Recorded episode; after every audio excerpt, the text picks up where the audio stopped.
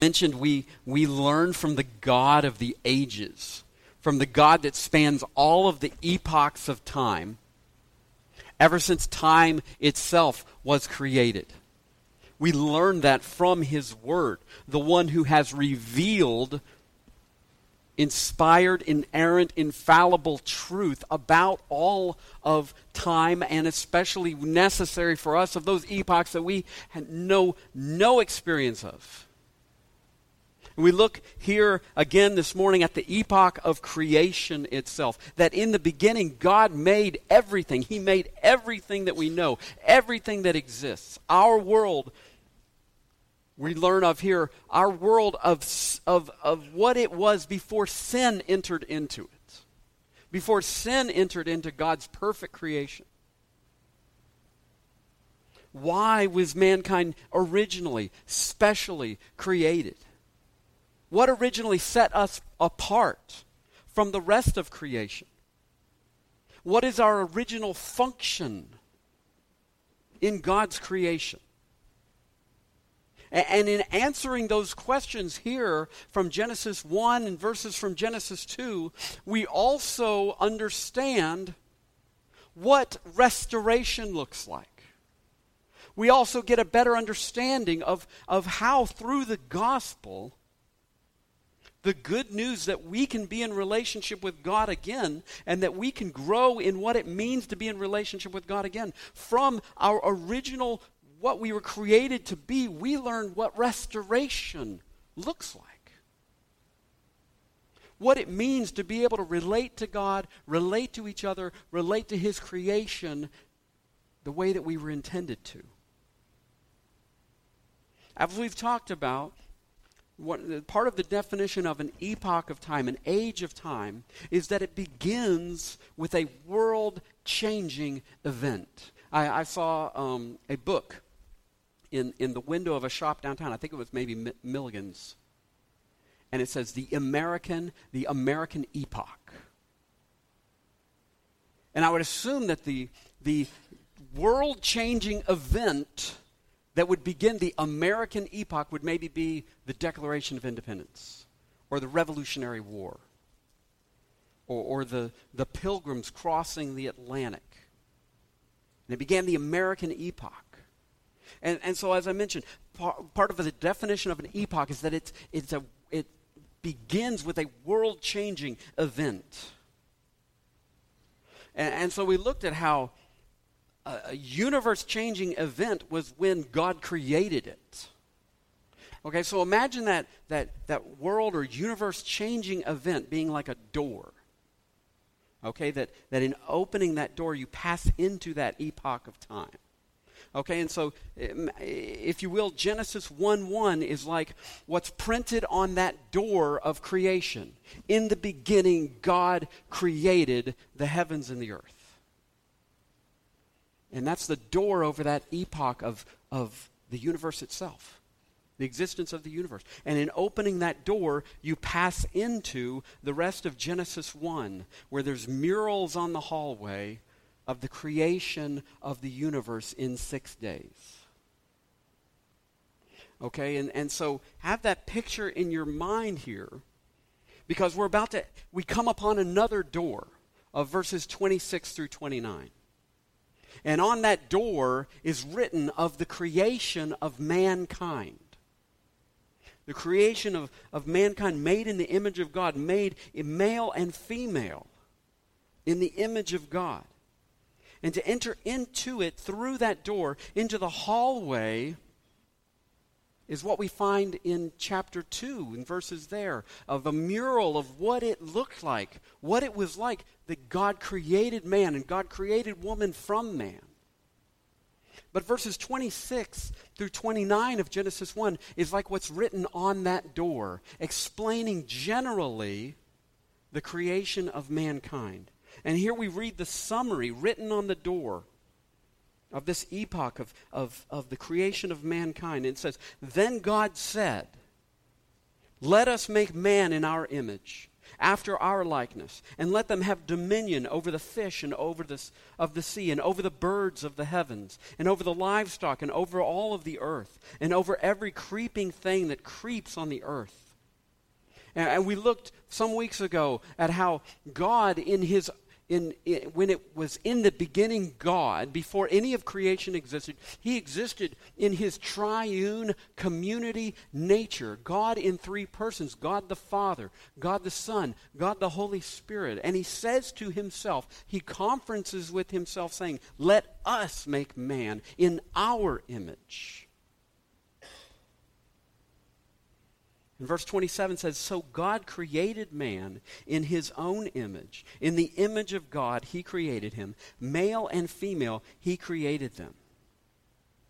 We see three aspects here of the special creation of man in this general description of it that we'll, we'll look into here this morning. The special nature of how we were created in the relational nature of our being created, in relationship between us and God, in obedient likeness to Him, the relationship between male and female, and the relationship to each other and the rest of creation. And thirdly, we'll see the special function for which we were created to exercise dominion over the rest of creation. And our special function is highlighted to the first man and woman, where it says, And God blessed them. And God said to them, Be fruitful and multiply, and fill the earth, and subdue it, and have dominion over the fish of the sea, and over the birds of the heavens, and over every living thing that moves on the ground, on the earth. Now, notice, we haven't gotten to the detailed description of how man was created and how woman was created from man. That's, this is why I say this is the general description written on the doorway, if you will, of what God did and what we will learn about as we pass through that door in verses 4 through 17 and, and following of chapter 2. But it says God said to them.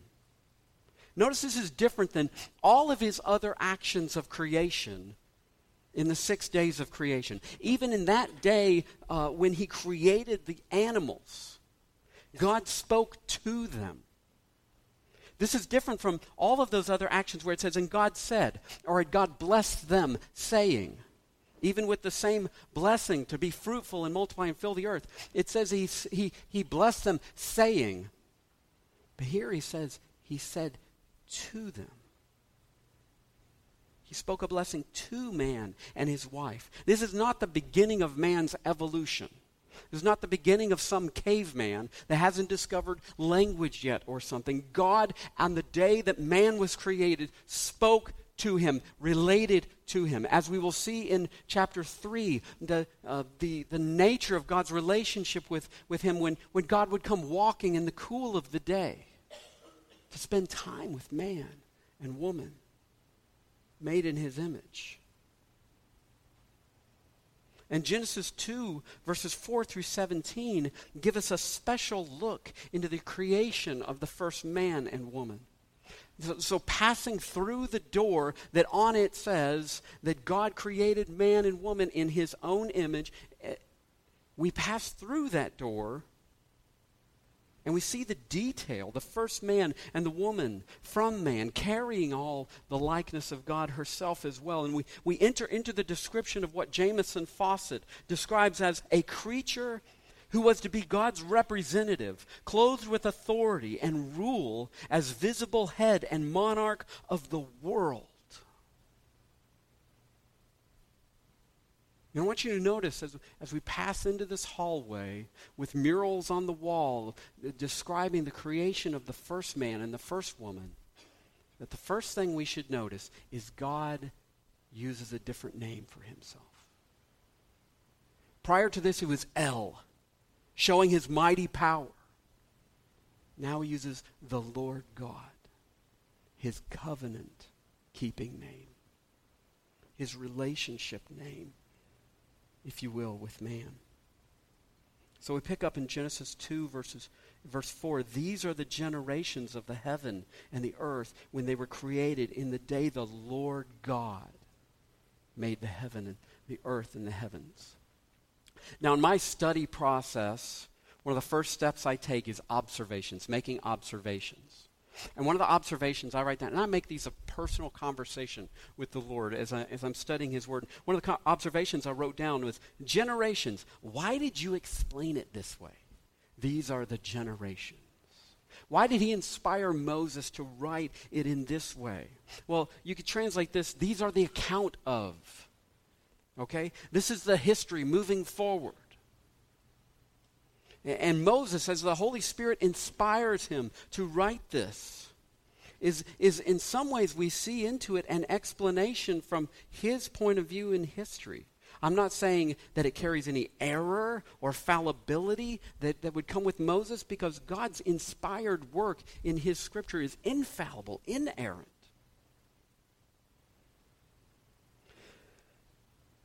But in some ways, we see Moses' challenge as we are. Uh, I won't get into that for a second. But to me, it seems a good explanation for the statements that follow. And I don't know if you were ever kind of confused, like, is God backtracking here? What's going on here? In the following in the following verses, it's kind of written in an after the fact fashion, okay? So see in verse 5.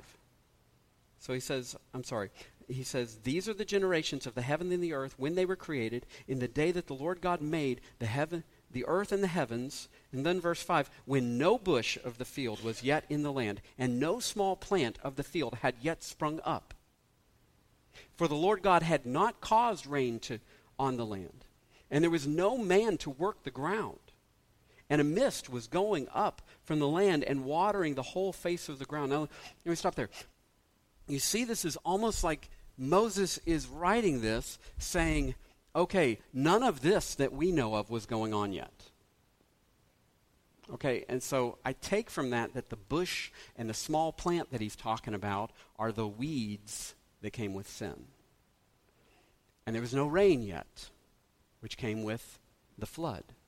And we'll get into that when we get to the flood. But a mist would grow, would, would rise up and would water the earth.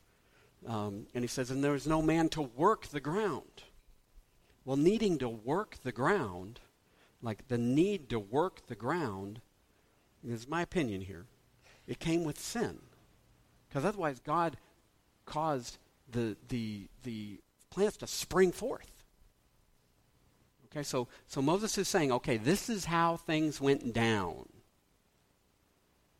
Okay, t- saying it in terminology that the reader could understand from the epoch we live in, where there's weeds, where there's the need to walk the ground, where it rains. Okay, just a side note here to talk about this mist.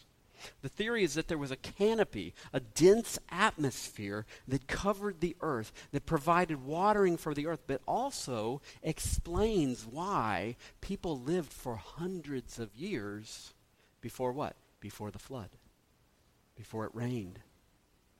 And, and like I said, we'll get to this when we, when we get to the flood in Genesis, but part of the deluge that, that covered the earth was the collapse of that canopy, I believe. And, and that's a theory, that's my opinion that I go along with with that, that theory. We can't know that for certain. We can raise our hand and ask that question when we, when we get to heaven, right? Notice it says, then before all this happened, the Lord God formed the man of the dust of the ground and breathed into his nostrils the breath of life, and man became a living creature. We'll look at the special nature here of how God created the crown of his creation. Can anybody not see the special nature of how God brought man to life? And anthropomorphism, which means describing God in a human way, breathing into him. And like I said, we'll, we'll come back to this. And it says, And the Lord God planted a garden in Eden in the east, and there he put the man whom he had formed. And out of the ground the Lord God made to spring up every tree that is pleasant to the sight and good for food. The tree of life was in the midst of the garden, and the tree of the knowledge of good and evil. The tree of life could provide immortality to, to Adam and, and to Eve as well. And we'll see in Genesis 3 that that's part of the reason why God drove sinful man away from the garden, that he might not eat from the tree of life and live forever. So we'll see that. And the tree of the knowledge of good and evil was there as well. And we'll touch on that a little bit this morning, but th- these are broad brushstrokes that we will focus in on and see the detail of further in the book of Genesis. But next we see a description of the land. Moses refers to things that were there by referencing some things that are still there when he wrote.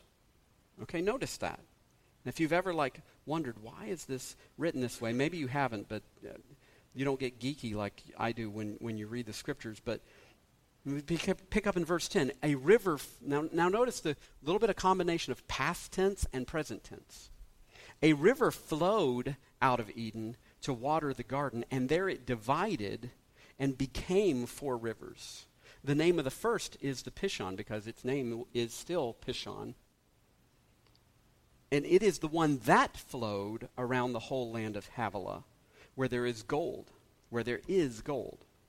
And the gold of that land is good. Bdellium, like which is some sort of uh, wax or something like that, and onyx stone are there. The name for the second river is the Gihon, and that one, and the one, it is the one that flowed around the whole of the land of Cush. And the name of the third river is the Tigris, which flows. Okay, so upon Moses' writing, I would assume the Tigris is still around. East of Assyria. And the fourth river is the Euphrates.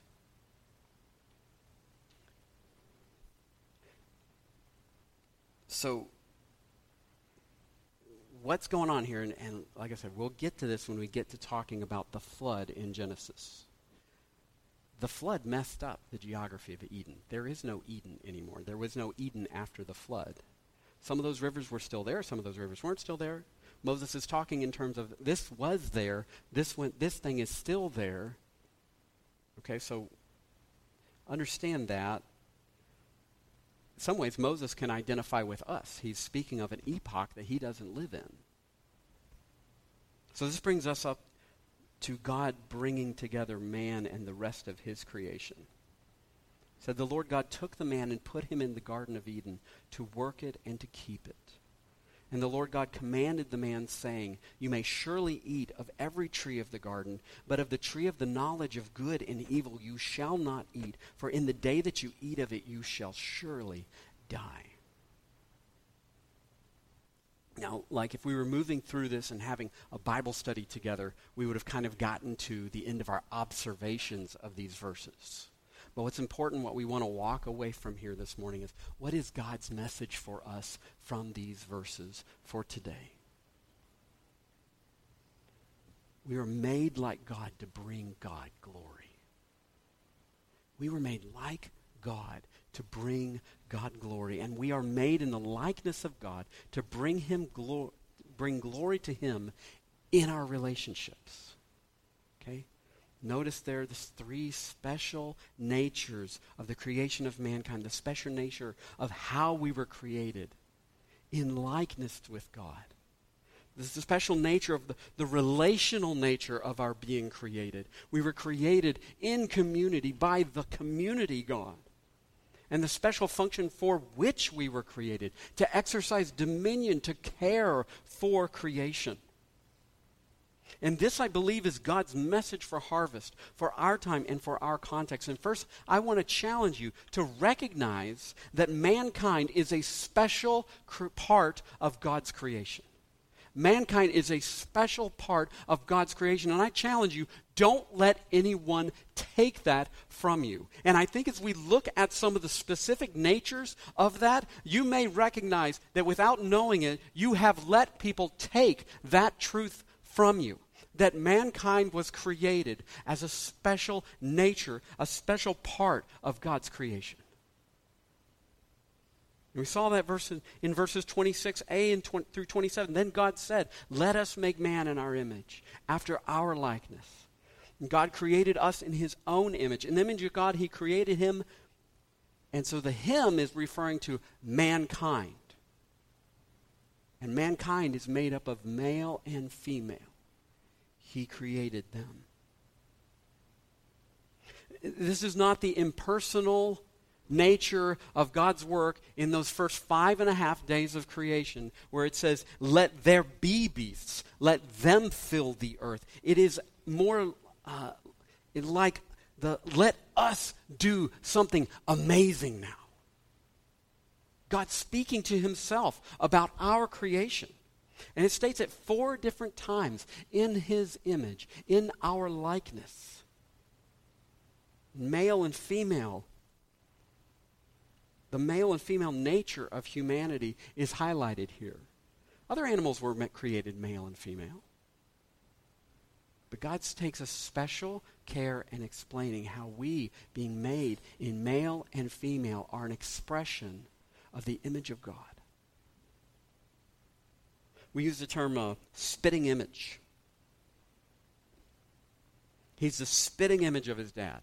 And I did a little research on what this, where this came from, and originally it kind of meant he's as if his dad spit him out of his mouth. I don't know if I'll use that term anymore. We have quarters, okay? Quarters are imprinted, they're minted with the image of George Washington because he's the embodiment of American heritage, the embodiment of, of the values that our nation was founded with. Every man and woman and woman bears the image, the likeness of God, intended to be the created embodiment of who he is. And sadly, fallen man creates hierarchies. Okay? And so in in uh, even in the the cultures of the day, like with the Egyptians, as Moses is writing this, it's common in cultures outside of where biblical Christianity has impacted them in this way to consider only the nobility or the king or the chief to be made in God's likeness. Think of, of the Egyptian culture. Pharaoh himself was the likeness of the sun god on earth. He was the likeness of the pinnacle of their pantheon. It, it's in our DNA, our sinful, crea- uh, impacted DNA to create hierarchies. Think of the Catholic Church, if you will. You, you got to be a special kind of righteousness to level up and be a saint. But the truth that we were created with is that every man and woman are made in the likeness of God. And it's the work of the enemy always in our default sinful nature to try to take that away from us. And maybe in the form of saying, well, that guy over there, he's, he's really in the likeness of God. Maybe you could get to that point one day. Chapter 2, verse 7 points out God's special work in creating the first man as we mentioned, breathing into his nostrils the breath of life that he might become a living creature. It's a special language of human life flowing from God Himself and passing on to woman as she's created from man, as we will see next week. It's a, it, this term formed is like the skilled work of a potter shaping clay. Uh, maybe, have you ever been to a wax museum? Okay? That's the point that man is at here, where he's been shaped by God, but there's no life in him. Nobody would walk through the wax museum and be like, I'm worried that one of these guys is going to jump out at me. Eh, maybe, maybe you've had the experience of, of being by a loved one or, or, or someone who, who the life has passed out of them. And there's a distinct difference there. They're gone. So they're not gone. They're laying right. No, they're gone. That's the state that Adam is in here before God breathed, supplied with life in a way that came especially from God Himself. And human life is special in its nature. We can kind of see this in the example of, of CPR, breathing for a person before their body has completely let go of life. I did a little homework on this. And, a person can go without oxygen with, for six minutes, possibly before there's permanent damage to their brain. Imagine an EMT that could breathe the breath of life, bringing someone to life again after they've been dead for an hour or for two days. I mean, that would be like, get him here, right? Fly him here. Imagine somebody that could breathe life into one of those wax figures. And we've seen lots of horror movies, you know, describing, I, I haven't seen, maybe you haven't seen, but they've, they've been made. Breathing life into a wax figure. Just imagine somebody with that power. Understand that the new creation is a restoration. When somebody becomes a new creation, uh, we're told that, that, that if any man is in Christ, he is a new creation. The old has passed away, the new has come. What is the new? It's a restoration back to living life as we were intended to live, that God is our breath. Notice that, that, that, how the New Testament plays out in this way. When Jesus appears again to his apostles, in the upper room, it says, and he breathed on them and said, Receive the Holy Spirit. Understand that when a person comes to know Christ as their Savior, that just as at Pentecost, it says, and there was a sound of a rushing wind, God breathes his life into us again in the form of a Holy, the Holy Spirit. We are restored back to finding life itself again as we were intended, as we were created to be.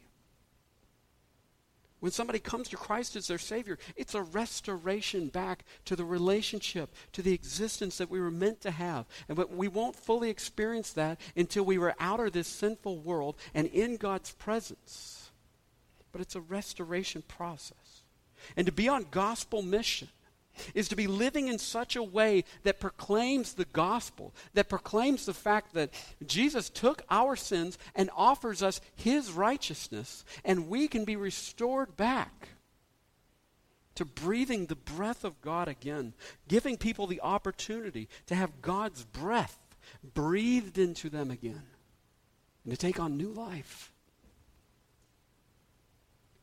And the way that we are called to represent God on this planet is relationally. To relate to others as you were made to do. That's what I'm going to challenge you with. Relate to others in the way that you were made to relate to them, in the way that you relate to each other. And I mean generally, in a sense of, in, in a general respect for human life.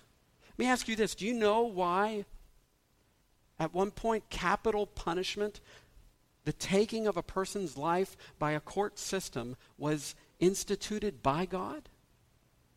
And I'm not saying that the modern examples of this are perfect.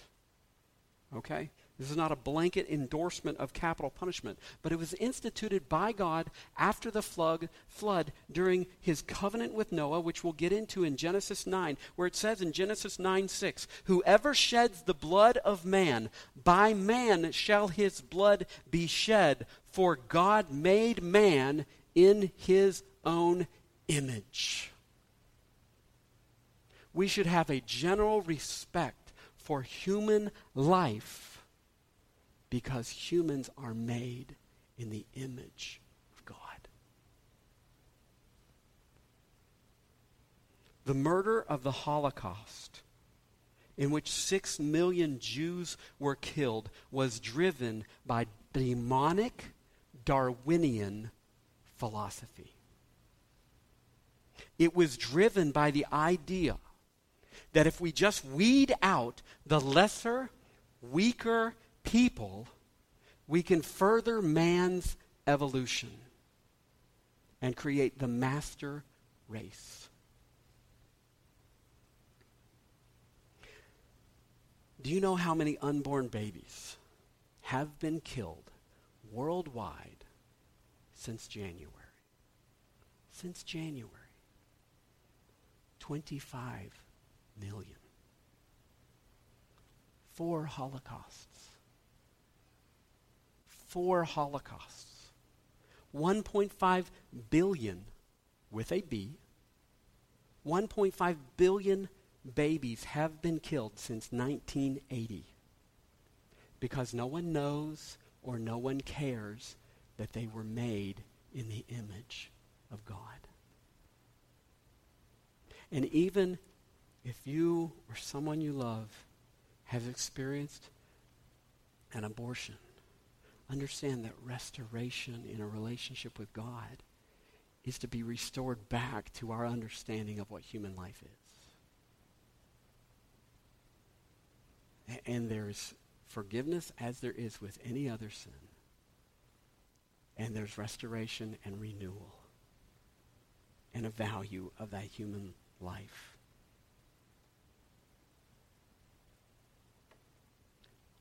We're not just supposed to respect generally human life, but we're also supposed to be respecting male and female.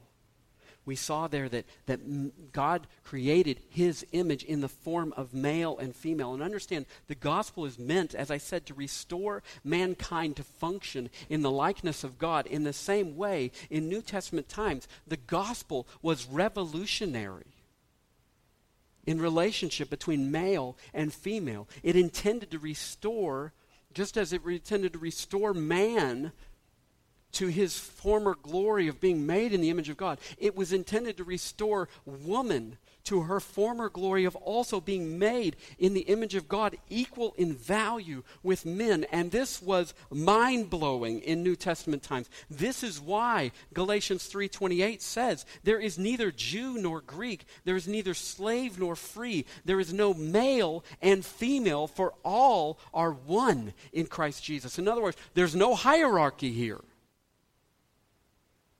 And this was revolutionary that women would be elevated again to their place of equal value in their essence of being able to image God's likeness. This is why Peter wrote to Christian husbands, saying, Husbands, live with your wives in an understanding way, showing honor to the woman as a weaker vessel, since they are heirs with you of the grace of life. That was mind blowing in New Testament times. So this week we see how men and women are equal in essence. Next week we'll focus on how men and women are different in how we express being made in God's likeness, being made in God's image. The whole idea of woman being taken from man and so on. But I, I also want to challenge you to relate to God in obedience. This should change how we relate to each other, but also in the fact that we should relate to God in obedience. From the very beginning, man was given, male and female were given the responsibility to remain morally obedient to God. Mankind has always had a moral responsibility to obey his Creator. And that's expressed in the existence of the tree of knowledge of good and evil, where he says, You shall not eat of it. And obviously, we're going to get into this when we get into Genesis 3. how God created man in his likeness should change how we relate to others. Let me ask you something.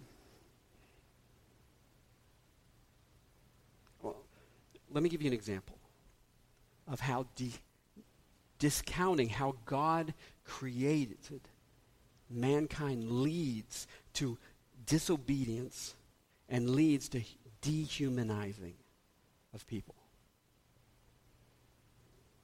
Do you know what is the full or, or the, the alternate title? As books, you know, books often will have their title and then it'll say, or, and kind of an alternate title of Darwin's landmark publication his landmark publication that we know as On the Origin of the Species. Or maybe you might even know it as On the Origin of Species by Means of Natural Selection. But let me show you up on the screen here the full title. Or down below it says, On the Origin of Species by Means of Natural Selection. Or the preservation of favored races in the struggle for life. It was written as an explanation of why certain races that at that time seemed favored were so. An explanation, otherwise, of why other races that did not seem favored, namely African, Mongolian, Aboriginal, in East Indian, why they didn't seem favored. And the answer was they're not as evolved. They're not as human as the white man, as the Westerner. The origin of the species was written as an explanation for racism, for why we can be racist, for why we should be racist. The Western world may have outlawed slavery. We may have fought a civil war to decide that our nation was not going to be enslaving other people, but the enemy found another way to degrade man being made in the likeness of God. And it's and it honestly it, it started another epoch of time with the publication of this book. I want you to challenge you to Google something. Human zoos there's a picture here from Coney Island in the early 1900s. See, even though slavery had been outlawed, even though we had fought a civil war to decide that man could not own slaves in the United States, on, at almost every World's Fair since the publication of Darwin's book, there would be human zoos in which they had rounded up and enslaved less evolved people and would put them on display as the quote unquote missing links. Another name that you can uh, Google is uh, Ota Benga. O T A, last name Benga. B E N G A. In 1906, he was kept at the Bronx Zoo and called the missing link.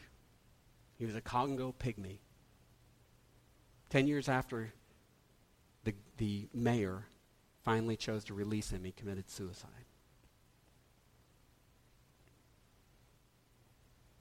Do you think that whether we land on creation or evolution doesn't matter in how we treat other people?